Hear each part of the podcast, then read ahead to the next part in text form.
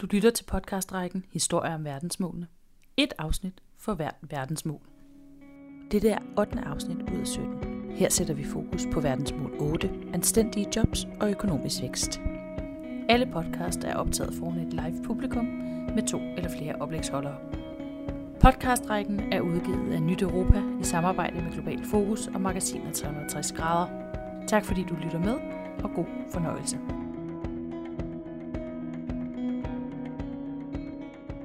Jeg hedder Julie Rosenkilde og er sekretariatsleder i Nyt Europa og har fornøjelsen af at moderere i dag.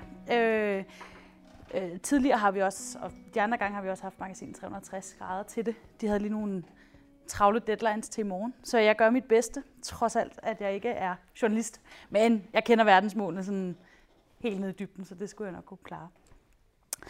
Øh, ja, i aften der skal vi jo diskutere verdensmål otte. Anstændige job og økonomisk vækst, men med fokus på det første, altså anstændige jobs. Øh, og vi har øh, tre oplægsholdere øh, i, her til aften. Øh, ved min højre side, der sidder formand for Danske Handicaporganisationer, Torkild Olsen, der vil, især vil fokusere på et specifikt delmål. Og det er delmål otte punktum fem, om at vi inden tyve tredive skal opnå, at alle mænd og kvinder har et produktivt og anstændigt job, hvor de får lige løn for lige arbejde. Dette gælder også for unge og personer med handicap. Torkild vil fokusere på, hvordan de danske handicaporganisationer sikrer anstændige jobs i Danmark, men selvfølgelig også, hvordan de bruger deres viden øh, fra Danmark i, i deres udviklingspolitiske arbejde. Det andet oplæg, det, det er for programleder for Folkekirkens Nødhjælp. Det er Dennis Kjeldsen, der sidder i midten. Han vil sætte fokus på, på verdensmål otte i det globale syd. Øh, Dennis vil komme ind på det nye erhvervssamarbejde, som øh, Folkekirkens Nødhjælp øh, er blevet udvalgt til at starte her fra, fra januar af. Øh, og samarbejdet har til formål at booste entreprenørskab blandt flygtninge og lokale i Uganda. Øh, og Dennis vil ligeledes komme ind på, hvordan vi sikrer anstændige jobs, øh, især blandt unge i det globale syd. Og øh, til sidst, der har vi øh, Arne Grevsen, som er stedfortrædende formand i L O.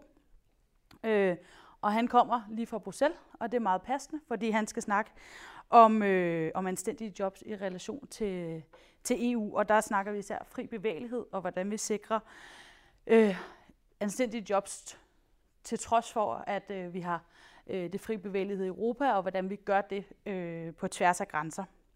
Og Arne vil også komme ind på øh, fagforeningsrolle for at sikre det her på, på europæisk plan i en globaliseret verden, og også hvad verdensmålene har betydning for øh, fagforeningens arbejde.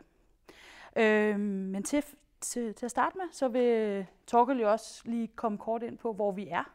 Fordi vi er i, i Handicappens Hus i, i Taastrup, øh, og hvad det er også er for et sted. Så nu vil jeg give, give ordet til dig. Tak for det. Og hjertelig velkommen her til Handicaporganisationernes Hus. Handicaporganisationernes Hus er jo i virkeligheden også et spørgsmål om anstændige jobs. Det er nemlig et spørgsmål om at have nogle anstændige omgivelser, der gør, at mennesker med handicap på lige fod med alle andre kan være med til at bidrage til samfundet. Derfor satte vi os for i midten af nullerne, at vi ville have verdens mest tilgængelige kontorhus, hvor der var plads til, at alle mennesker med handicap kunne være en del af arbejdsmarkedet, og hvor øh, vi havde den vision, at det ikke skulle ligne et sygehus, og det skulle så til gengæld øh, heller ikke koste lige så meget som et sygehus, men koste lige så meget som almindeligt byggeri i øvrigt koster. Den vision øh, fik vi udført, øh, og det er det hus, I ser her. Det er et hus, hvor øh, alle kontorer øh, ikke er ens, men det er sådan, at alle kontorer kan bruges af mennesker med handicap. Det er også sådan, at de her mødelokaler øh, er lavet sådan, så mennesker med handicap kan bruge dem lige så vel som alle andre kan. Vi har opfundet nogle ting. Vi har nok også en gang imellem opfundet den dybe tallerken igen, da vi lavede huset. Noget af det, som jeg altid øh, fortæller om, når, vi, når jeg fortæller om huset, er, at vi har for eksempel ingen handicaptoiletter her i huset. Vi har kun toiletter. Det vil sige, at alle toiletter kan bruges af handicappede. Og hvis ikke man kan finde et toilet, der passer til ens handicap, så er der altså syv forskellige slags her i huset. Så der skulle nok være en mulighed for at kunne komme på toilet, uanset hvilket handicap man har. Det er det hus, øh, vi er i, øh, og det er også det, som i virkeligheden er gennemsyret af det, som danske handicaporganisationer arbejder med. Så nu vil jeg sige lidt om, hvad vi egentlig arbejder med på beskæftigelsesområdet. Vi synes jo, at det er enormt positivt, at mål otte har et mål om anstændig beskæftigelse og et produktivt liv. For det er vores grundfilosofi, at mennesker med handicap gerne vil bidrage til samfundet. Vi vil gerne være ligesom andre mennesker. Vi vil gerne kunne gøre en forskel og være produktive ligesom alle andre. Det vil vi selvfølgelig også gerne have en anstændig løn for og en anstændig mulighed for. Så derfor er vi glade for, at mål otte er en af dem, som har nævnt handicap som en af, af, af forudsætningerne. Og vi er jo også glade for, at der bliver sagt kvinder og mænd, fordi der er ingen tvivl om, at især for, for så vidt angår kvinder med handicap, er der en udfordring i forhold til beskæftigelse, både i Danmark, men også internationalt. Vores øh, nationale indsats øh, i Danmark, den, øh, er, den arbejder ud fra tre øh, elementer. Når vi arbejder med beskæftigelse, så er det for det første øh, vores mål at få fjernet dumme regler. Dumme regler kan for eksempel være, at øh, det er sådan, at når man bliver femogtres år, så er man ikke længere, selvom man så er i sit arbejde med sit handicap, så er man ikke længere øh, et menneske med handicap i beskæftigelse, så er man en ældre menneske med handicap. Og det betyder, at man for eksempel skal have sine hjælpemidler bevilget efter ældrereglerne og ikke efter beskæftigelsesreglerne. Det er jo en lille smule åndssvagt, når man nu stadigvæk er i beskæftigelse, både dagen før man bliver femogtres og dagen efter man bliver femogtres. Men bare fordi man er blevet femogtres, så træder der straks nogle andre regler i kraft. Det er noget af det, der, der man kan kalde dumme regler, og dem vil vi gerne være med til at afskaffe i Danmark. Noget andet, som vi arbejder med, det er viden om øh, mennesker med handicap og vores muligheder på arbejdsmarkedet. Vi vil gerne vise, at det faktisk er muligt at arbejde med et handicap. Vi vil gerne vise, at vi også kan være produktive på den måde, vi nu kan. Det er ikke os alle sammen, der kan arbejde hundrede procent. Nogen kan arbejde halvtreds procent, nogen kan arbejde ti procent, men vi vil gerne udnytte det, vi kan, øh, og det vil vi gerne sprede viden om, øh, hvordan vi gør. Og så vil vi for det tredje gerne fjerne fordomme.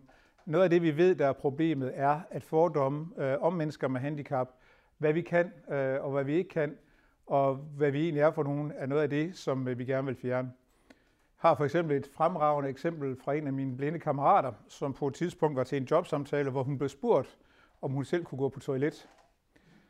Det kan vi godt, altså det er ikke det, der er problemet. Vi kan godt gå på toilettet. Så ja, der er en masse fordomme. Vi ved, at der er en masse uvidenhed, og vi ved, at der er en masse dumme regler. Det vil vi gerne fjerne i Danmark. Vi arbejder for eksempel ved at gøre det med at vise, hvordan man kan gøre. Her i Høje-Taastrup Kommune har vi haft et fremragende samarbejde med kommunen og med virksomheder rundt omkring i kommunen i et projekt, der hedder Mening og Mestring, hvor vi sammen med vores medlemsorganisationer var med til at klæde mennesker med handicap på til at, passe, til at være i et job, og hvor virksomhederne og kommunen så fandt ud af, hvordan man kunne øh, få mennesker med handicap øh, ind i de forskellige virksomheder. Det er et fremragende godt eksempel på, hvordan man øh, kan samarbejde om at løse problemerne. Vi kan fjerne øh, fordomme, vi kan fjerne uvidenhed, og vi kan vise, at det kan fungere. Så det har vi gjort i, i Høje-Taastrup Kommune, og vi prøver på at få det udbredt til resten af landet. Foreløbet er vi da i hvert fald nået til Jylland, øh, til Aalborg. Vi arbejder også med det her øh, internationalt. Beskæftigelse er mindst lige så vigtig for mennesker med handicap øh, i det globale syd, som det er for, øh, for os, der bor i Danmark. Derfor øh, er det et højt prioriteret område for os, både når vi snakker øh, om direkte samarbejde med landene, som vi gør i D H, men som vores medlemsorganisationer også gør en del i. Vi øh, øh, gør det også globalt, eller med globale organisationer, f.eks. I L O, øh, hvor vi har et, et, er sammen med dem i et netværk øh, om at fremme beskæftigelse af mennesker med handicap. Når det handler om at arbejde med beskæftigelse i, øh, i, det, globale, øh, i, i, det, globale, i det globale syd, jamen så handler det om noget af det samme, som det handler om i Danmark. Jeg skal sige, at vi selvfølgelig på en eller anden måde er vældig meget mere heldige i Danmark. Vi, vi bliver måske holdt væk fra arbejdsmarkedet, men det er på et lidt højere niveau, end når man er i, øh, i det globale syd. Øhm, og det handler også i det globale syd om at få lovgivning, øh, sådan der, der sikrer, at mennesker med handicap kan være på arbejdsmarkedet. Det hjælper vi vores, øh, vores samarbejdspartnere med at kæmpe for i, øh, i, i øh, syd.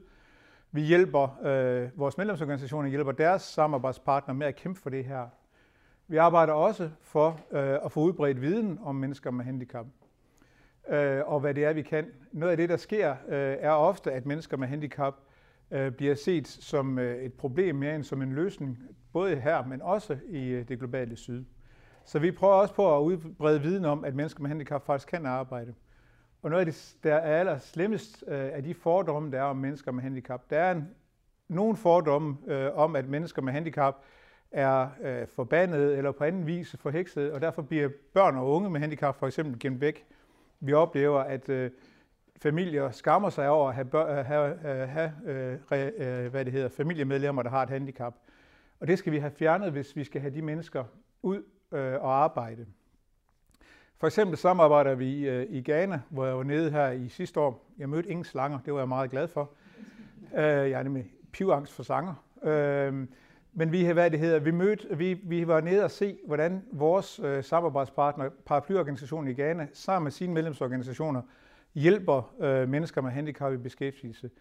Det kan være små mikrolån. De var, har været med til at sikre, at øh, en af de store banker i Ghana nu øh, godt tør låne penge ud til mennesker med handicap, øh, og dermed være med til at finansiere og starte virksomheder op ved de her mikrolån.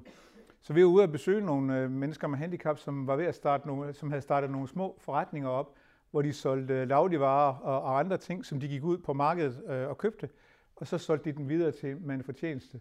Det havde de faktisk fået et rimelig godt udkomme ud af. Og på anden, et andet sted var der mennesker med handicap ansat øh, til at, at sørge for, at, øh, at virksomhedens biler fungerede, eller være chauffører på den. Øh, det var døve, så der var ikke noget brok med dem. Øh, de hørte efter, hvad der blev sagt, og så kørte de derhen, hvor de skulle, mens øh, de engang imellem havde lidt mere bøvl med de andre medarbejdere deromkring. Så mennesker med handicap øh, på den måde øh, har fået øh, et gennembrud, eller større chance for at, at komme i arbejde i Ghana, samtidig med, at man har lavet reglerne om i Ghana. Sådan så for eksempel mennesker med handicap skal være med til at bemande de her tolv stationer, man har rundt omkring. Så både regler og, øh, og, og viden og fordomme er blevet bekæmpet, for eksempel i Ghana på den her måde. Og der findes rigtig mange andre gode eksempler på det. Der er bare stadigvæk et enormt stort marked for at gøre det bedre. Det er bare for at give nogle eksempler på og noget introduktion til, hvordan vi arbejder med øh, anstændige jobs, øh, produktivitet, øh, det at få kvinder og mænd med handicap øh, ud på arbejdsmarkedet. Det er et arbejde, som vi synes er enormt vigtigt. Det er et arbejde, der gør, at man kan få flyttet nogen fra øh, fattigdom til at kunne klare sig selv. Og det er, øh, efter vores mening, noget af det bedste, der overhovedet kan ske. Tak for ordet. Tak. Ja. Tusind tak, Torkild. Det, det passer jo rigtig godt i, i forlængelse af, at vi faktisk at vi bliver i det globale syd, og i forhold til jeres store arbejde, og både i forhold til lovgivning og nedbryde fordomme i, i det globale syd. Det er meget, meget spændende. Øh, så jeg synes, det, det er en meget god overgang, selvom det selvfølgelig er, er noget andet, men omkring erhvervssamarbejde i det globale syd, og hvad Folkekirkens Nødhjælp gør, i, især i Uganda. Så øh, værsgo, Dennis. Mange tak. Først og fremmest, så nu, nu er vi pyntet lokalet med, med, med verdensmålene, og, og jeg synes, jeg starter med at skylde at sige, at, at verdensmålene, de er jo bare for organisationer som vores, men i virkeligheden for hele verden, noget af det vigtigste, vi er fremkommet med i et århundrede. Det er første gang, vi har en fælles referenceramme, og det er første gang, vi kan tale på den samme måde om udviklingsproblematik og verden over, og i virkeligheden også nogle gange i, i vis omfang kunne tale med én stemme. Så, så, så det, er jo, det, er jo, det er jo vanvittigt vigtigt, og, og mål otte, for os hos Folkekirkens Nødhjælp åbner utrolig mange muligheder.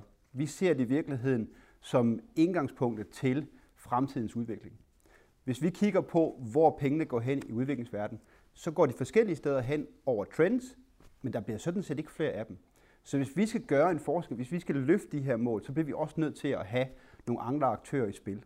Og de aktører, det er jo selvfølgelig private investeringer, det er private virksomheder, det er erhverv, men det er også og få aktører ind, som kan kigge helt anderledes på udvikling den, fra, fra den måde, vi, vi ser det i dag.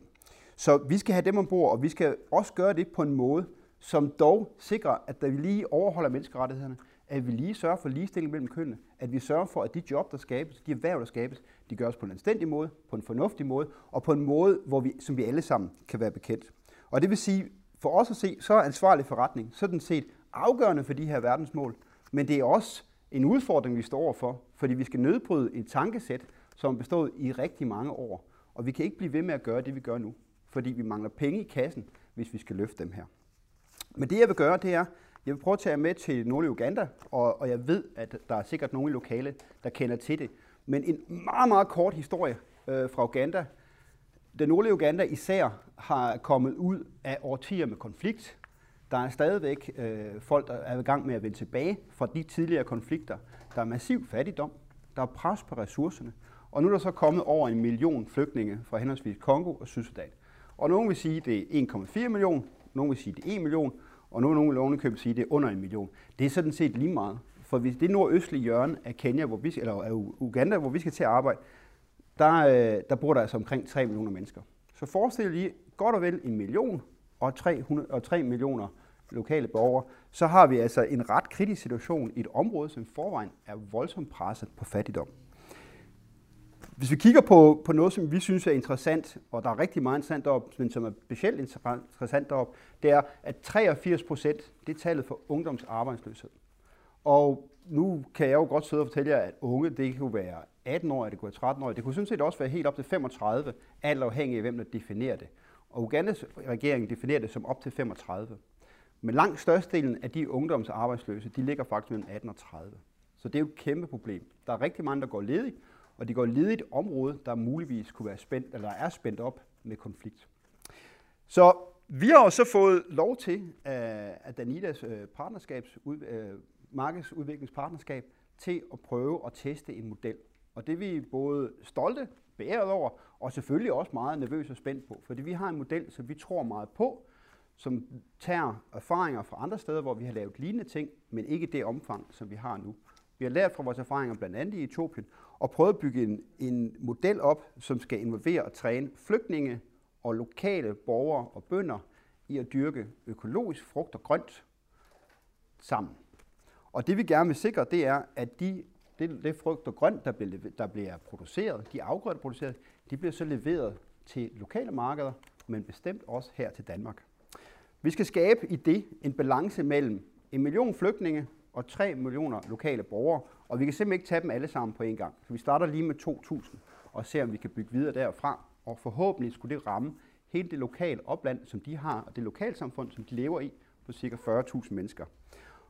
Det, der i virkeligheden er præmissen i det her, det er for at lave den indsprøjtning og kickstarte en lokal økonomi, en lokal vækst, nogle lokale indtjeningsmuligheder for lokale mennesker, som er bæredygtigt, som er økologisk, og som kan sætte dem på en udviklingskurve, der er positivt og ikke hæmmet af konflikt. Og det er altså ikke nemt, når man har tre nationers befolkninger samlet på et område på størrelse med Danmark, men i virkeligheden samlet på, størrelse, på et område på størrelse med Fyn.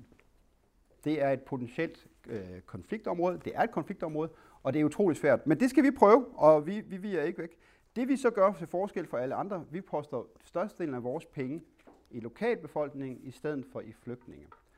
Og det gør vi, fordi at vi skal sikre, at de lokale bønder, som eksisterer i det hjørne af Uganda, de kan begynde at skabe anstændige jobs for sig selv, anstændige jobs for deres familier og en, og en økonomisk vækst, som vi også kan mærke her i Danmark. Og hvordan vi så gør det, det er jo så der, hvor vi synes, det er spændende. Vi har tænkt os at tage passive modtagere af udviklingsbistand og gøre dem til aktive, selvstændige individer i et mar- på markedsvilkår. Og øh, det, det er jo noget, som vi har gået og puslet med et stykke tid. Og det vi faktisk har tænkt os at gøre, det er at prøve at se, om vi ikke kan sikre, at vi følger sådan lidt en fra, fra jord til bord model, hvor alt, der bliver produceret i Uganda af lokale bønder, selvstændige individer, det kommer op til os økologisk, bæredygtigt, høj kvalitet, god pris på markedsvilkår. Det vil sige, ud over den indspark og det indskud, vi har fået fra Danida, så alt det her, det foregår på markedsvilkår. Vi involverer lokale firmaer. Vi har et ugandisk økologisk certificeret firma, som opererer frugt og grønt. Vi har to danske virksomheder.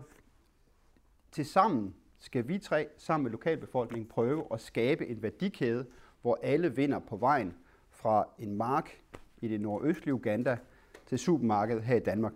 Og det er bestemt ikke sikkert, at det lykkes lige i første hug. Vi har gudskelov fået fem år til det, og det er vi rigtig glade for. Når vi nu gør det, så har vi selvfølgelig fokus på en rigtig mange underliggende dynamikker og strukturelle problemstillinger i Uganda. Vi kigger samtidig på menneskerettigheder. Vi kigger på inklusion. Vi kigger på ligestilling mellem kønnene. Vi sikrer også, at vi prøver at kigge på noget bæredygtigt, når vi kommer til både produktionsmetoderne, men bestemt også inklusion af nye og, og spændende muligheder for at koble os på andre institutioner, der arbejder med noget af det samme. Så prøver vi at skabe en, udviklings, en udviklingsfremmende dagsorden i en humanitær kontekst. Og for de af jer, der kender forskellen, vil I nok tænke, at det i sig selv er lidt spændende. Det synes vi i hvert fald. Så vi, øh, vi går til det her med samskabelse blandt partner. Vi er i virkeligheden en gruppe bestående af lokale bønder, danske virksomheder, ugandiske virksomheder, og så i øvrigt ellers alle, der vil være med på den ene eller anden måde, som kan byde ind til en bæredygtig produktion af, det kunne være sødkartofler, avocadoer, ingefær, buttersquash. Hvad der nu ligger derude som en eksisterende industri, det bygger vi ovenpå. Og så forhåbentlig skulle det være gerne være sådan i løbet af næste par år, så vi kunne købe produkter i jeres supermarked til en god pris, god kvalitet, som er produceret af en gruppe bønder, som vi har hjulpet med at organisere. Vi har koblet dem op på nogle værdikæder, vi har koblet dem op på noget, økolo på noget økologisk certificering, vi har sikret at træne dem i optimering af deres høstmetoder, og vi har sikret, at de virksomheder, der, der transporterer dem fra Uganda til Danmark, de gør det på en måde, hvor vi ikke bruger en masse brændstof for fly, men måske i stedet for propper dem på en container i øh, soldrevne øh, kølecontainer. Så når de kommer her, så skal vi til at betale den samme pris, som man gør for de varer, der P T ligger. Og det kunne være de advokater i P T køber, som kommer fra Honduras, og som måske ikke er helt så store som dem, man kan finde i Uganda. Jeg vil runde af der med at sige, at det her, det er jo ikke et projekt som sådan, der peger på øh, verdensmål otte i sig selv. Det berører sådan set rigtig mange af dem, som man kan se rundt i lokalet. Vi kan sådan set pege på et, to, fem, otte, ti, elleve, tolv, tretten og sytten, bare for at lige tage dem, som vi føler, det her det kunne passe ind på. Og det er jo i virkeligheden også det, der gør os meget stolte, at vi har fundet en model, som vi tror på.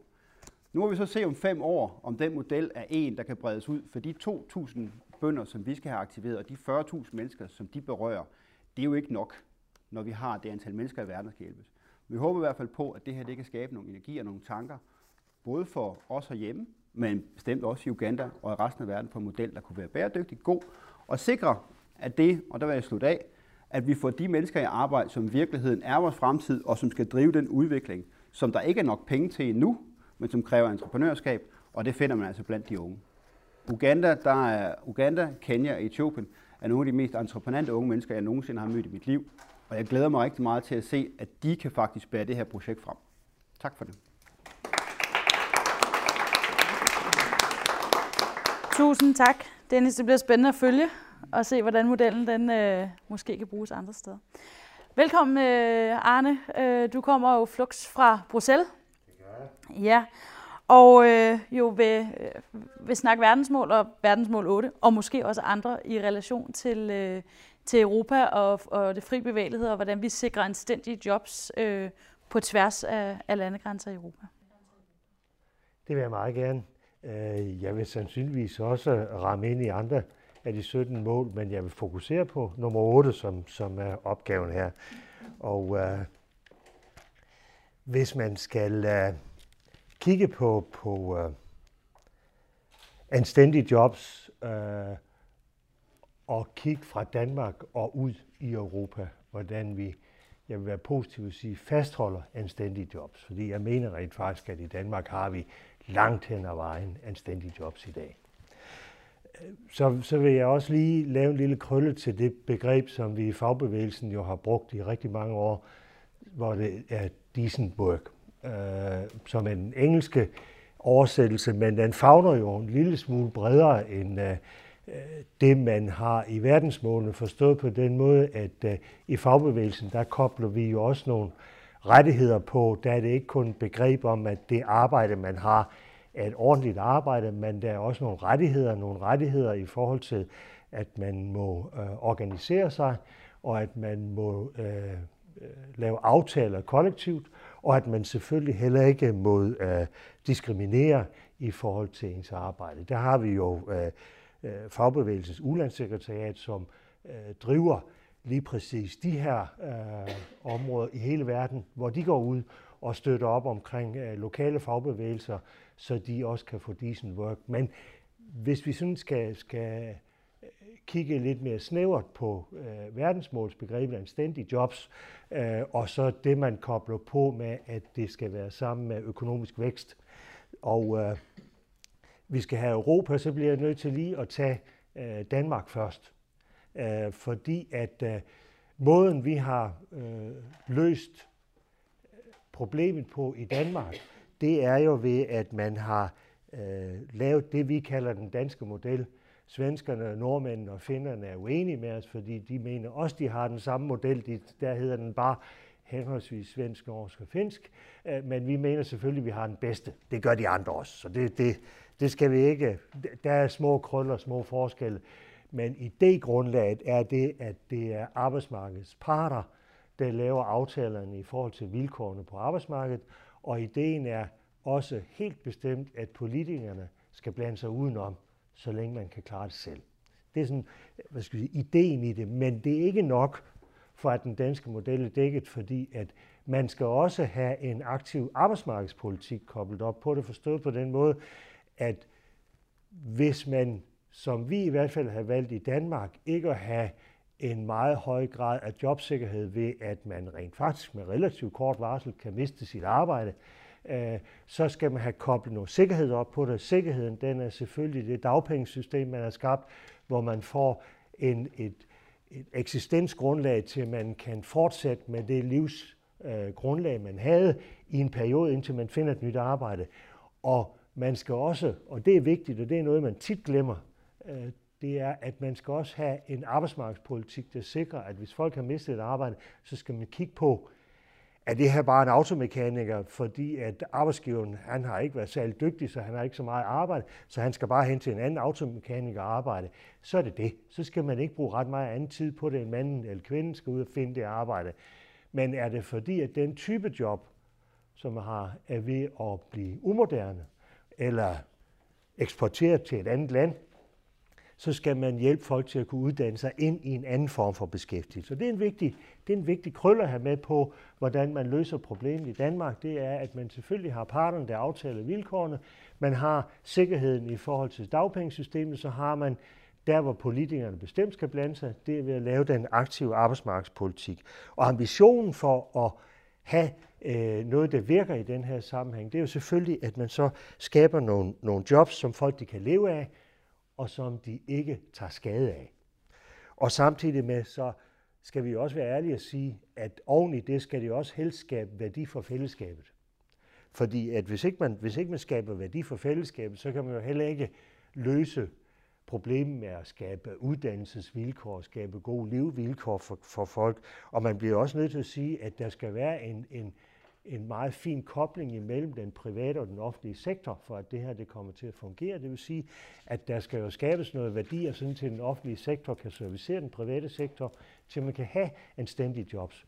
Ens børn skal kunne passes, øh, ens forældre skal kunne passes, hvis de bliver gamle. Når man bliver syg, skal man hjælpes til at komme i arbejde igen, og hele det system, det skal fungere øh, optimalt. Og der må man så sige, hvis vi så for temaet her, skal koble det til E U, så har vi jo nogle udfordringer lige præcis på de her områder. Og nogle af de, af de nærmeste udfordringer, som jeg kan se, det er jo, at der er rent faktisk ret store forskelle i Europa på, hvordan man løser de her ting. Uh, noget af det, som vi blev ramt af, det er jo uh, den frie bevægelighed. Og jeg vil med det samme sige, at jeg ser faktisk den frie bevægelighed som en positiv ting. Jeg ser det som godt, at et menneske i... Uh, Hvad skal vi sige, Spanien, øh, der mister sit arbejde, må erkende, at jeg får ikke arbejde i lokalområdet mere. De skal have muligheden for at kunne flytte sig hen til et sted, hvor der er et arbejde, hvor de og den familie, man har, kan få et anstændigt liv. Så på den måde er der ingenting galt i fri bevægelighed. Men vi har jo set udfordringen i den frie bevægelighed ved, at der er jo ingen grænser for den øh, fantasi, der udfoldes for at udnytte den frie bevægelighed til at få udført arbejde billigere. Det har aldrig været tanken med den frie bevægelighed, at det skulle være en billigere løsning på at få løst opgaven. Tanken med den frie bevægelighed i Europa, den skulle være det, at folk kunne flytte sig, så de stadigvæk kunne skabe et, et liv for dem selv. Og vi, vi må da også sige, at, at E U den har jo øh, leveret øh, muligheden for, at dansk øh, erhverv kan producere halvfjerds procent af deres eksport til andre E U-lande. Det er jo fordi, at E U er skabt, som det er, med det indre marked. Vi har, vi har mere end fem hundrede jobs, som er afhængige af, at man kan levere til resten af Europa. Så det er selvfølgelig set med fagbevægelsens øjne et plus, som, som vi skal holde fokus på. Men, men hvis, vi skal, hvis vi skal kigge på de udfordringer, vi har, så er der den udfordring, at man øh, ikke altid med den frie bevægelighed ikke også får en udfordring med en social dumping. Og social dumping skal jo selvfølgelig defineres, og det er, at man tilbyder øh, vilkår for folk fra andre lande på ringere vilkår. Og det er, det, den er vi ikke færdige med at diskutere nu. Vi, vi øh, klarer, jeg vil sige, på en god dag klarer vi halvfems procent af udfordringerne, men vi klarer ikke hundrede procent endnu, fordi der er til stadighed øh, stor øh, hvad skal vi sige, fantasi for at udnytte de her systemer. Der er også det, at, at øh, i E U kan vi jo se, at der kommer nye ansættelsesformer, altså hele platformsøkonomien øh, kommer af grænseoverskridende. Øh, der er ansættelsesformer, vi ikke har styr på endnu, som, som er en udfordring for os, som vi skal finde ud af. Hvornår er man selvstændig? Hvornår er man ansat? Hvornår øh, skal de vilkår for et anstændigt arbejde følge det her? Eller er det en, øh, en person, der har valgt at gå den selvstændige vej og stå på egne ben, uden den sikring, der i har et job? Det, det, der ligger vi i et gråt marked i nogle af de her sammenhæng. Og så kan vi så også se, at øh, Europa har desværre, ligesom resten af verden, udviklet sig til, at det i landene er en større ulighed, frem for at man går imod en større lighed. Og det skaber selvfølgelig øh, nogle, nogle øh, situationer for mennesker, hvor de vil acceptere ringere vilkår for at kunne modtage et arbejde. Det, der, er et, der er et tryk, specielt et tryk fra Østeuropa, som jeg kan se, hvor det er nogle, nogle østeuropæiske E U-lande, hvor mennesker har så ringe vilkår, så øh, det er ikke for at komme ud og opleve verden. Det er ikke fordi, at vi har et meget fint vejr i Danmark, de kommer til Danmark. Det er simpelthen for at skabe et, et liv til deres familie. Men de kan ikke få arbejdet, hvis ikke de tilbyder deres arbejdskraft billigere. Og, og der, kan, der må vi så sige, der, her bliver jeg en smule skizofren, og det beklager jeg selvfølgelig, fordi at, at, øh, jeg mener jo, at øh, vi i, i lønmodtager- og arbejdsgiversituationen i Danmark, der skal vi løse det problem. Vilkårene på arbejdsmarkedet skal arbejdsmarkedets parter løse, men vi bliver også nødt til at sige, at der skal også være nogle rammer, hvor både nationale rammer kan håndtere det her, men også E U-rammer. E U øh, skal også på banen og beskrive, hvordan håndterer vi øh, et øh, anstændigt arbejde, når det er grænseoverskridende. Og spørgsmålet er jo så, om, om vi kan øh, kom tættere på øh, mål otte med E U-regler. Det synes jeg jo, det, det, det kunne vi godt udfordre hinanden lidt på øh, i det her rum. Kan man ved at skabe nogle regler i E U, øh, nå nærmere det, øh, det håb øh, med verdensmålet, at man får anstændigt arbejde og økonomisk vækst? Vi skal huske økonomisk vækst i den her sammenhæng. Det er jo, det er jo, det er jo, det er jo et vilkår for at få det. Og der kan jeg se, at vi i nogen sammenhæng med E U-regulering øh, skyller barnet ud med vaskevandet, set ud fra et dansk synspunkt. Forstået på den måde, at øh, et rigtig, rigtig godt eksempel er diskussionen og uenigheden omkring en øh, fælles mindsteløn i E U. Begrebet, som, som hvis du kigger på mine kolleger øh, i øh, Syd- og Østeuropa, så advokerer de for, at man skal indføre en, en fælles mindsteløn, som man er forpligtet af. De siger til mig, at der er jo ingen, der siger, at I ikke må tjene mere end det. Hvorfor under I os ikke, at vi får reguleret øh, lønnen på en måde, så vi kan leve af det her? Det kan også godt virke. Øh, altså, det er arrogance i det, når jeg står der med min høje løn, med, min, med, min, med mit velfærd i Danmark, og siger til dem, det vil vi ikke have. De forstår det simpelthen ikke. Og jeg bliver så nødt til at fortælle jer, men det er jo fordi, at vi, vi værner om vores egen model, fordi vi har fundet ud af, at den virker. Vi kan selvfølgelig ikke forvente, at den danske model fungerer i resten af Europa. Men vi kan godt kræve, at vi ikke skal ødelægge vores model selvom de finder andre løsninger i resten af Europa. Og det er den trussel, vi har med en diskussion om for eksempel at indføre mindsteløn. Et lille eksempel, jeg var i O E C D her for nylig, hvor den danske ambassadør fortalte, at i Frankrig, der har man jo en arbejdsmarkedslovgivning frem for en model. Der er det lovgivningen, det regulerer arbejdsmarkedet. Det har man jo rigtig mange steder i verden, og det er ikke noget odiøst i det for den slags skyld. Grunden til, at vi har det anderledes i Danmark, det var fordi, at man for over hundrede år siden, da man havde en enorm øh, lang strejke, blev enige om, at arbejdsmarkedets parter skulle sætte sig ned og finde en løsning på det her. Før politikerne fandt en løsning. De andre steder, der er det tit politikerne, der har fundet en løsning. Men, men det kræver jo også, at parterne har tillid til hinanden. Jeg blev bedt om at tage til, til Chile øh, og holde et oplæg om den danske model. Og et eller andet sted giver det jo ikke mening. For tyve år siden skød de hinanden. Altså, øh, det giver jo ikke mening at sige, jamen, I skal da bare have tillid til, at I kan aftale tingene. I Frankrig, som jeg sagde, der har man øh, lovgivning, sytten tusind sider øh, lovgivning om arbejdsmarkedspolitik. Jeg tror, det, det kuriøse eksempel er, at øh, for frisørerne, der har man et hundrede og otteoghalvfjerds siders arbejdsmarkedspolitik aftalt udelukkende for frisører, som politikerne beskæftiger sig med. Det er jo utænkeligt i Danmark, at man kan bruge tid på sådan noget. Det, det klarer parterne. Derfor så, så har vi en, en, en uenighed om, at vi skal give øh, regulering fra E U så meget adgang til Danmark, så man ødelægger modellen. Og det er skizofrenien i det, og den kan vi ikke komme ud om. Den diskuterer vi hele tiden, fordi der skal selvfølgelig også være en bund.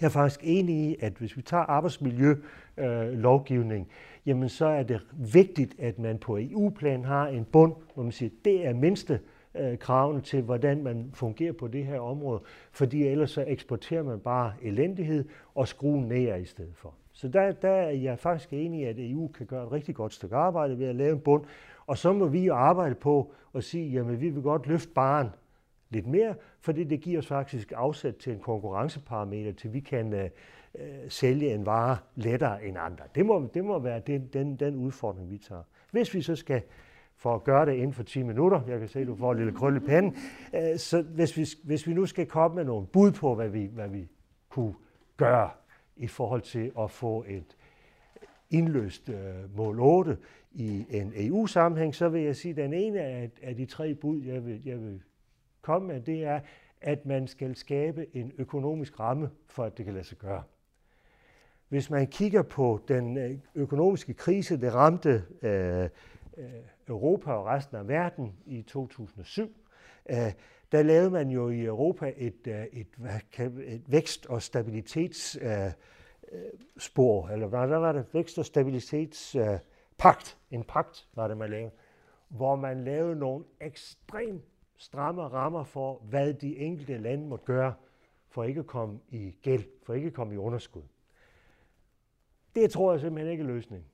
Jeg tror, det er rigtigt, at man skal have nogle økonomiske rammer, der også er ansvarlige, men man skal også kunne investere sig ud af et problem, hvor ideen i det her, det var, at man skulle spare sig ud af et problem. Og jeg tror, hvis vi spørger grækerne, hvis vi spørger Portugal, så er de meget enige med mig i, at det blev så, stra- så stramme rammer, så det har skabt større ledighed. Altså ungdomsarbejdsløsheden i Spanien for eksempel, som er over tyve procent, det er en følge af det, man har lavet her.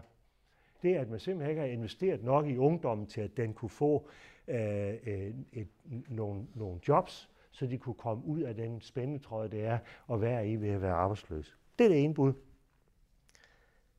Det andet bud, det er, at man skal lave det, som vi i fagbevægelsen siger, at man skal lave en opadgående konvergens, forstået på den måde, at det er vores smarte måde at sige på, at vi skal ikke fordele elendigheden, uh, vi skal sørge for, at uh, vi skal løfte dem i fællesskabet, som ikke har så gode vilkår, uden at vi skal sænke vilkårene for dem, der har bedre vilkår.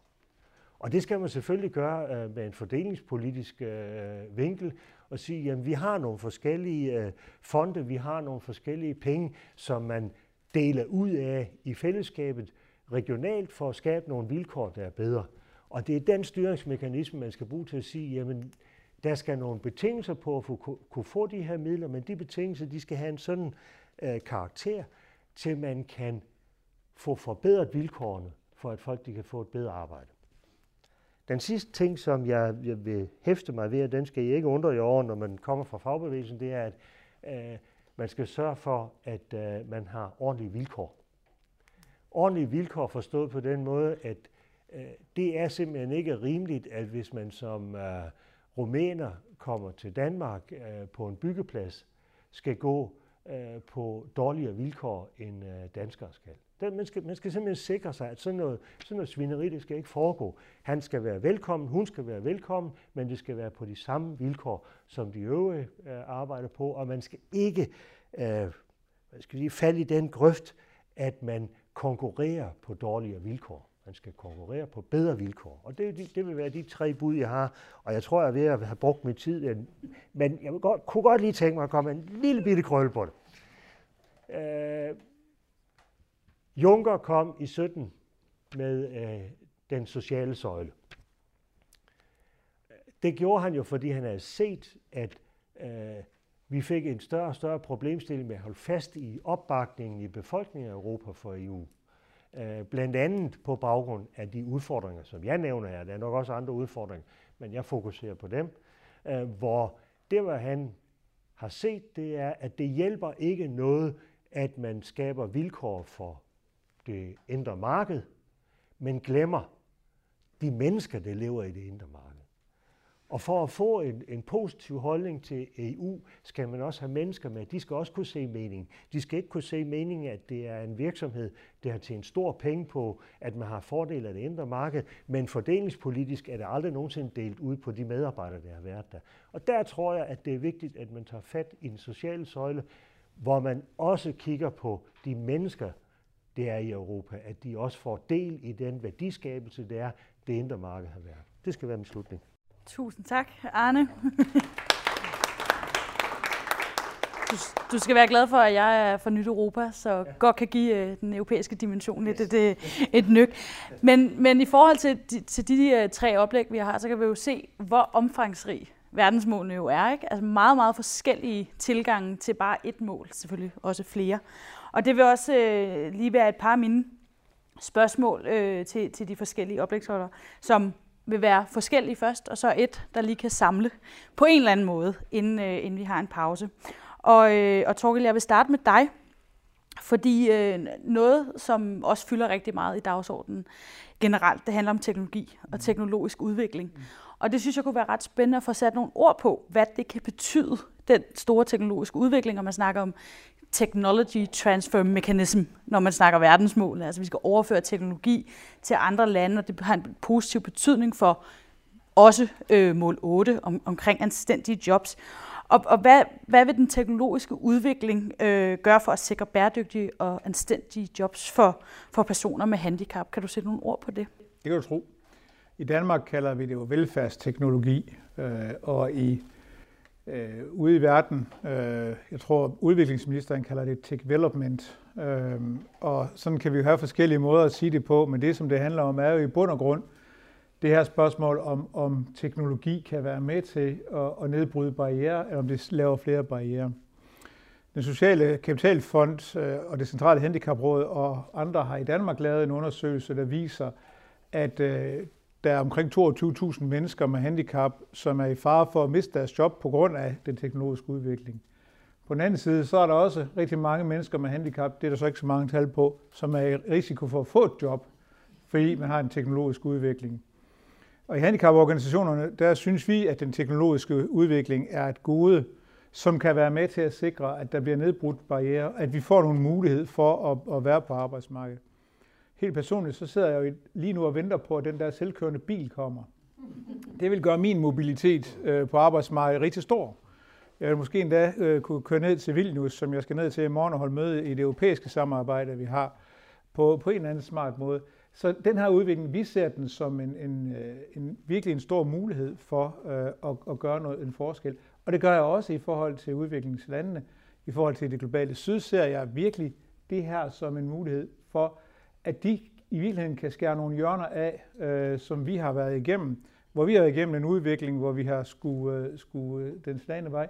Her vil de for eksempel, ligesom man kan med, med mobilteknologien, Øh, stedet, så de behøver ikke at putte alt det kår ned i jorden, vi har puttet ned, øh, og som vi nu skal pille op igen. De kan faktisk skyde genvej øh, og, og lave mobilteknologi, og det vil de også kunne på handicapområdet og på alle mulige andre områder. I Europa ser jeg det jo som noget af det, der er det, det væsentligste. Øh, det er jo, at E U, øh, som, som Arne er inde på, kan være med til at lave en fælles bund. Jeg ser jo det europæiske, det European Accessibility Act, altså den europæiske tilgængelighedsdirektiv, og tilgængelighedslovgivning som en mulighed for, at E U kan lave en flad fodboldbane for alle lande at spille på. Nogle fælles udgangspunkter, nogle fælles standarder for, hvordan vi vil have den teknologiske udvikling, skal sikre, at mennesker med handicap øh, kan blive en del af samfundet, kan blive en del af Europa, kan komme til at være med i, øh, i de forskellige måder, man nu er med på rundt omkring i de syvogtyve medlemslande. Jeg har allerede talt øh, Storbritannien fra. Så jeg, jeg, jeg ser det som en kæmpe stor mulighed, det må jeg sige. Jamen, det er det, det er bestemt også, og jeg kan sige, at du kan jo tage med til vores næste event øh, om mål ni, der skal vi ud til Autonomous Mobility og køre selvkørende busser. Uh. så, øh, så der er i hvert fald lidt der. Øh, jeg, hopper, jeg hopper lige til dig, Arne. Godt nok ikke om teknologi, fordi det kunne vi også snakke rigtig meget om i forhold til, til arbejdsmarkedet der. Men du har været inde på, på mange forskellige ting, og jeg fik både skrevet minimumsløn og, og alt muligt forskellige. Men du siger, at, at E U jo kan være med til at, at fremme den her dagsorden. Men jeg kunne godt tænke mig at vende den om, og så tænke, hvordan kan den her dagsorden, både omkring ulighed, som er med mål ti, mål otte, være med til at sikre øh, nogle bedre standarder inden for, inden for, øh, for Europa, og når du også snakker investeringer, altså der er lige kommet et forslag til budget, øh, hvad, hvad ligger der øh, fra, fra E U's side, der vil gøre, at vi, vi kan sikre bedre økonomiske rammer for, for mere decent jobs, hvis vi skal tage den brede øh, definition? Altså Det, det er jo ikke et let svar, vi, vi, vi, skal, vi kan komme med her, fordi at, som du også nævner, altså England er på vej ud. Øh, øh, kagen bliver lidt mindre, øh, og øh, det er jo ens betydende med, at så begynder man jo også at skændes lidt. Øh, samtidig med, så er det jo lande der, blandt Danmark, der melder bestandt ud, øh, at øh, man må ikke have en stigning i, i de vilkår, man skal betale på, altså en, en en del af bruttonationalproduktet, øh, og der er så en bevægelse, hvor Frankrig og Tyskland øh, skubber på for, at man skal have en lidt større andel, men som jeg hører den lige nu, så er det jo kun en andel, som modsvarer det, man har mistet i, i øh, at Britannien melder sig ud. Så, så øh, jeg så da gerne, at man enten lavede en omfordeling, øh, jeg så da gerne, at øh, det står for min egen regning, nogle af mine kolleger falder over mig, men at man kiggede på landbrugsfonde og sagde, at øh, jamen, øh, hvis vi kan lave en øh, retfærdig øh, afvikling af landbrugsfonde. Altså, der skal vi, Dansk Landbrug og Fødevare siger jo, at de vil meget gerne være med til at afskaffe landbrugsfondene. Det skal bare ske for alle, sådan til konkurrenceparameteret ikke bliver udfordret i Danmark ved, at nogle andre får subsidier, og det gør danskerne ikke. Det kan jeg sådan set godt forstå. Altså, ellers så risikerer man jo at støtte øh, uproduktiv øh, jordbrug, og øh, produktiv jordbrug får en udfordring, så de går ned. Det dur selvfølgelig ikke, men et eller andet sted burde man i Europa kunne sige, det er ikke nødvendigt, at dine og mine skattekroner går til at holde liv i landbrug. De, de må kunne, så må du skulle betale for den økologiske grillkylling, eller hvad det nu ellers er, øh, den pris, hvad den nu engang koster, frem for at man skal lave det via subsidier, og det er det, man gør i dag. Hvis man kunne frigøre de midler, så kunne man jo godt lave nogle regionale fonde, hvor man kunne støtte op omkring en, en opadgående konvergens, som jeg snakker om. Forstået derhen, at jamen, østudvidelsen var jo en udfordring for øh, E U. Det var den udfordring, at vi fik enorme forskelle i levevilkår inden for E U og inden for E U's rammer. Vi, kan også, vi, vi lider stadigvæk under det, forstået på den måde, at, at det gør ikke noget, at der er nogen forskel. Altså, vil jeg så sige, at der var jo ikke, der var ikke særlig mange spanier, der syntes, det var specielt sjovt at tage til Danmark og arbejde, selvom de blev arbejdsløse. Fordi at de havde på en eller anden måde en mulighed for at blive der, hvor de selvfølgelig gerne vil blive. De var ikke truet på den måde, at de var ved at dø af sult, eller at elendigheden var sådan til, hvis deres børn blev syge, kunne de ikke, kunne de ikke få dem passet, kunne de ikke få dem raske igen. Sådan er vilkårene nogle steder i Europa i dag. Og det synes jeg, fællesskabet skal være med til at løfte, for ikke kun for deres skyld, selvfølgelig også for deres skyld, men også lidt i den der Marshall-hjælp-tankegang med at sige, jamen for at, For at Rumænien skal være interessant for Danmark som land og være samarbejds- og samhandelspartner, så skal de jo også have et vist niveau for at kunne købe de varer, som vi laver. Og det tror jeg, vi skylder hinanden en rigtig alvorlig drøftelse på, at omfordelingen den er ikke god nok, og der er politikerne nødt til at tage fast hånd om, at vi skal støtte de lande, som har et rigtig dårligt. Grækenland trænger stadigvæk til en hjælpende hånd også. Vi kunne godt nævne nogle flere lande, hvis det var. Jeg hopper, øh, hopper lige lidt videre øh, i forhold til, øh, til projektet i Uganda, fordi man alligevel bruger øh, E U-termer. Øh, fri bevægelighed, jeg ved ikke, om man overhovedet kan bruge det betegnelse omkring øh, flygtninge. Men det handler jo stadig om, at I, I, øh, I, I sætter flygtninge øh, i, i, i en jobsituation sammen med lokale. Øh, og, og man har jo set flere steder, at ligesom i Europa skaber det spændinger. Man ser det forskellige steder. Man har set det i Sydafrika med, med ret voldsomme, ikke, det er så ikke flygtninge, det er, det er migranter øh, med, med xenofobiske overfald. Øh, kan du fortælle lidt om, hvad er det, hvad er det for en betydning, når man, når man får flygtninge i et job sammen med lokalbefolkningen? Hvad er det for en, kan, skaber det noget sikkerhed? Kan man bruge det andre steder? For jeg synes, det er ret spændende at tænke forskellige grupper øh, ind øh, igennem det erhvervssamarbejde, som I har, I har startet. Ja, øh. Det er et stort spørgsmål, så det er sådan mere at finde, finde den rette vinkel. Altså det, det, der jo generelt er problemet i flygtningekriser, modsat migration, er jo, øh, at de folk, der normalt kommer til et land, de, de er så hårdt trængte. Øh, men også det, vi ser, det er jo, at de nærområder, de kommer til, er nærmest lige så hårdt trængt. Og det vil sige, at der bliver kamp om ressourcerne, og den kamp, den, den vinder den stærkeste. Øh, og det vil som regel altid være det land, som nu tager imod flygtninge. For de har selvfølgelig deres egen ressourcer bag sig. De har politi, de har forsvar. Øhm, men det, det betyder jo ikke, at den konflikt ikke er der. Når vi så begynder at kigge på, hvordan vi får lavet noget samskabelse mellem flygtninge og, og det, vi kalder host societies, et lokal, øh, værts, værts, lokalsamfund, så kigger vi på, for det første, jamen, hvad er det i virkeligheden, der oftest er en konflikt, og hvad er det, der, der starter konflikten? Og det er jo tit det her med, jamen en, en flygtning kommer oftest og har nogle ret kraftige behov på stort set alt.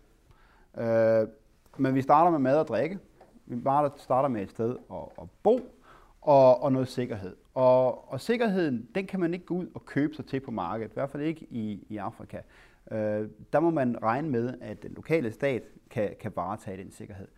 Mad og drikke har indtil, indtil nu i stor stil blevet leveret af nogle eksterne øh, agenturer, der leverer nogle services. Så vi flyver ind fra alle mulige lande, vi fylder nogle lastbiler med mad og nogle tankvogne med vand, og så kører vi det ud, og så afleverer vi til, til de her flygtninge. Det, der sker i den proces, det er, at de penge, der bliver sat til side til det, det er humanitære midler, og de humanitære midler, de skal tilgodese flygtninge. Så de tre millioner mennesker, der bor omkring den million flygtninge i Uganda, de ser, hvordan der bliver læsset vand og mad og telte, og vi producerer soldrevede lamper, og der bliver lavet lidt til børnene, og, der, og det, det, det, det ser i virkeligheden ret bedre ud for flygtninge, end det gør for lokalbefolkningen. Og der, der har man også en, en af det, der var verdens største flygtningelejr, Dadaab i Kenya, var jo et Taj Mahal-lignende øh, struktur midt i et voldsomt presset lokalsamfund, og det skaber spændinger. Når vi så begynder at fokusere på lokalsamfundet, jamen så er det fordi, at vi godt tænker os at se, at for det første, at lokalsamfundet får noget ud af det her. Øh, at, at de ser det her som en mulighed, og de ser de mennesker, der kommer ind som ressource. Og, og det kan jo til at starte på være, at det er nogen, der kommer med lidt penge, fordi det har vi jo også en tendens til at gøre. Vi giver dem nogle kontanter, og så kan de gå ud og bruge det på det lokale marked. Men samtidig så er det jo også et spørgsmål om at se, hvordan kan vi skabe en bæredygtig husholdningsøkonomi med en flok fremmede og en flok lokale, der faktisk bliver så afhængige af hinanden, at de ikke har en interesse, og de kæmper ikke om nødvendigvis om de samme ting. Fordi det er jo sådan, at det skulle meget gerne være sådan, at vi kan få de lokale fisk, de lokale afgrøder afsat til de her mange nye kunder. Og det er jo, altså når der er en million nye kunder, så sidder der jo altid nogen og tænker, dem skal vi have solgt nogle varer til. Tit og ofte så bliver det bare de store købmænd fra de store byer, som kører ud, øh, skubber de lokale til side. Og der vil vi gerne være med til at styrke den lokale forretningsgang, vi vil gerne støtte de lokale bønder, og vi vil også gerne, og det er meget, meget vigtigt det her, vi vil også gerne understøtte deres mulighed på, på rettigheder. Fordi hvis vi ikke giver dem muligheden for at sige fra over for de store købmænd, over for, og traditionelt set i mange af de her afrikanske lande, der de store købmænd, de er også lokale politikere. Øh, og det er jo selvfølgelig problematisk. Men hvis de ikke har mulighed for at sige fra over for det, så kan vi selvfølgelig ikke få det her til at arbejde. Så det er noget at gøre med at skabe noget, der får os til at være i samme båd og ikke i konfliktforhold, men også at gøre, i virkeligheden at gøre hinanden afhængige af hinanden. Og, og det, det er sådan set i hele kæden i den her model, er tanken, at, at vi, vi gør det her ikke af vores gode hjerte. Vi gør det her, fordi jeg sådan set er afhængig af dig, for hvis du ikke gør dit, og jeg ikke gør mit, så får Arne ikke noget at spise i morgen. Det er tanken. En god tanke. øh, jeg har et, et, et kort øh, fælles spørgsmål. Øh, meget, meget kort, for vi skal jo også have en pause og i gang med at finde også på mange gode løsninger, ud over det, I selvfølgelig har nævnt. Øh, men jeg kunne godt tænke mig at, at gå lidt til, til mål sytten, altså partnerskaber, øh, og tænke i forhold til, hvad jeg også har hørt fra hinanden, på trods af, at I snakkede om mål otte, har det været meget forskellige udgangspunkter. Hvad kan, hvad kan I være med til at styrke eller lære af hinanden, af I, I tre, der, der står her på, på indsatser omkring mål otte? Jeg ved ikke, hvem der vil starte. det, er jo, det er jo essensen af, af verdensmålene, ikke? Øhm, du vil, Torkild? Ja, det vil jeg gerne. Ja. Altså, jeg, jeg kan lære øh, af, af det projekt, som, som Dennis har i, øh, i, øh, i det nordlige Uganda. Der vil jeg kunne lære det her med, at, øh, at samarbejdet med lokalområdet, samarbejdet med de mennesker, som bor der, det er noget af det, som, som vi jo også gerne vil samarbejde med de mennesker om, øh, som, som bor der, at se på mennesker med handicap på en anden måde. Og det øh, er jo noget af det, som, som er væsentligt, det er, at man skal næsten se det på samme måde, som, som flygtningene og dem, der er kommet til det nordøstlige Uganda, ser på, på omverdenen, og omverdenen ser på lokalområdet, ser på dem. Man kan sige, mennesker med handicap er jo i virkeligheden de der en million flygtninge, og der er tre millioner, der er en hel hav af andre mennesker rundt omkring dem. Dem skal vi have til at snakke sammen. Det tror jeg, vi kunne lære noget af, hvordan man gør med virksomheds, endnu mere virksomhedssamarbejde osv. Og så er jeg helt sikker på, at noget af det, som jeg kan lære i forhold til, til E U, noget af det, vi arbejder med, og som vi gerne vil blive bedre til, det er at få E U's øh, budgetter og E U's øh, rammer til også at omfatte mennesker med handicap, øh, og, og vi vil godt kunne bidrage mere til E U øh, fra, fra, vores, øh, fra vores side af, af, af, af hegnet. Øh, som mennesker med handicap vil vi godt kunne bidrage mere til E U ved at gøre det til, en, øh, til, at, til, at, til at gøre det et, et, til et handicapprojekt også, der ligesom når det gælder om at få en fælles fodboldbane at spille på for alle andre, også kunne være for os, der har et handicap. Det vil jeg gerne være med til at, at arbejde på. Øh, også når det gælder beskæftigelse. Dennis? Ja.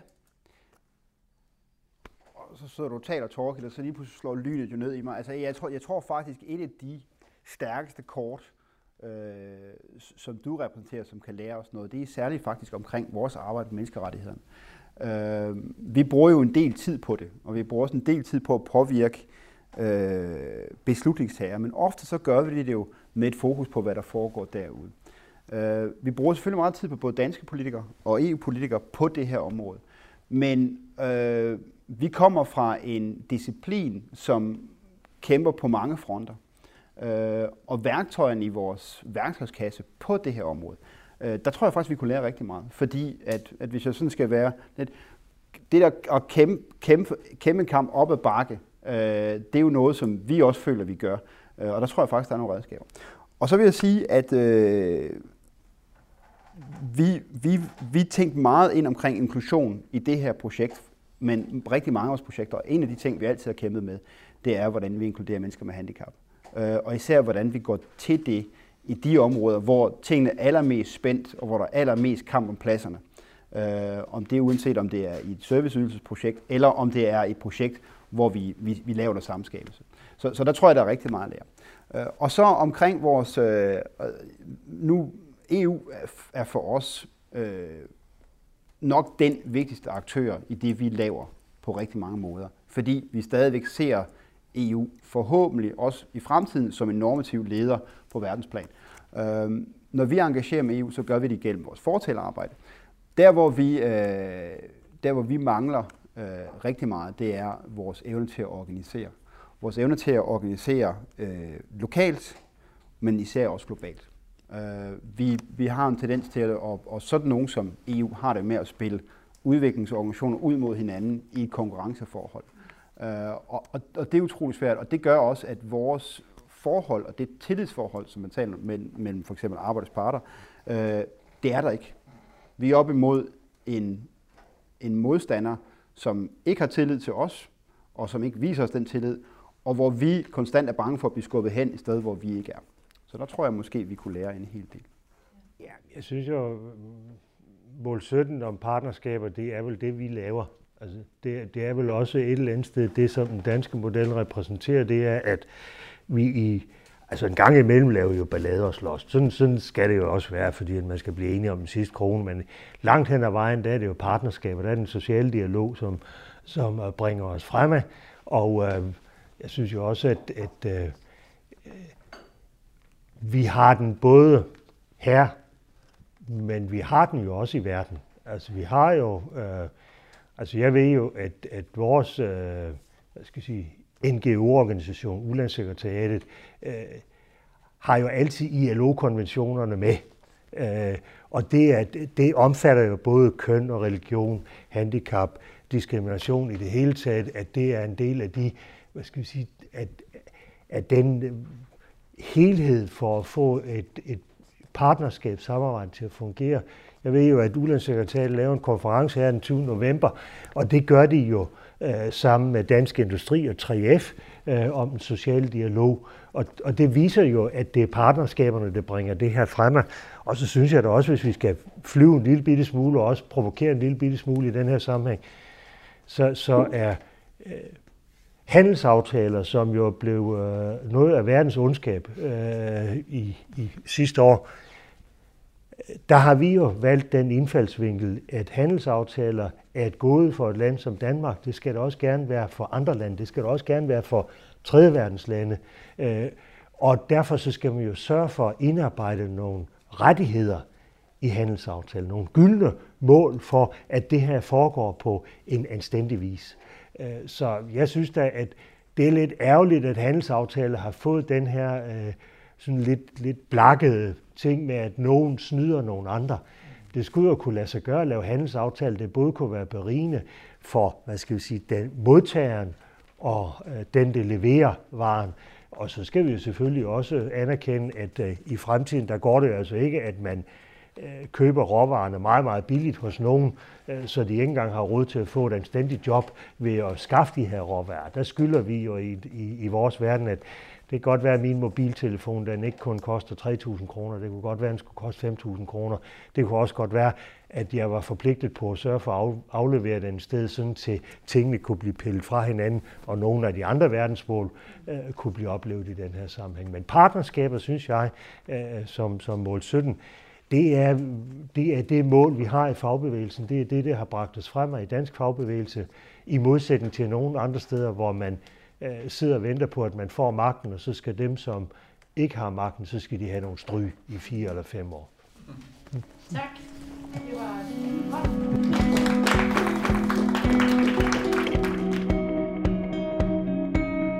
det. Tak fordi du lyttede med. Denne podcast er udgivet af Nyt Europa i samarbejde med Global Fokus, Magasinet tre hundrede og tres grader, og er blandt andet støttet af Europa-nævnet.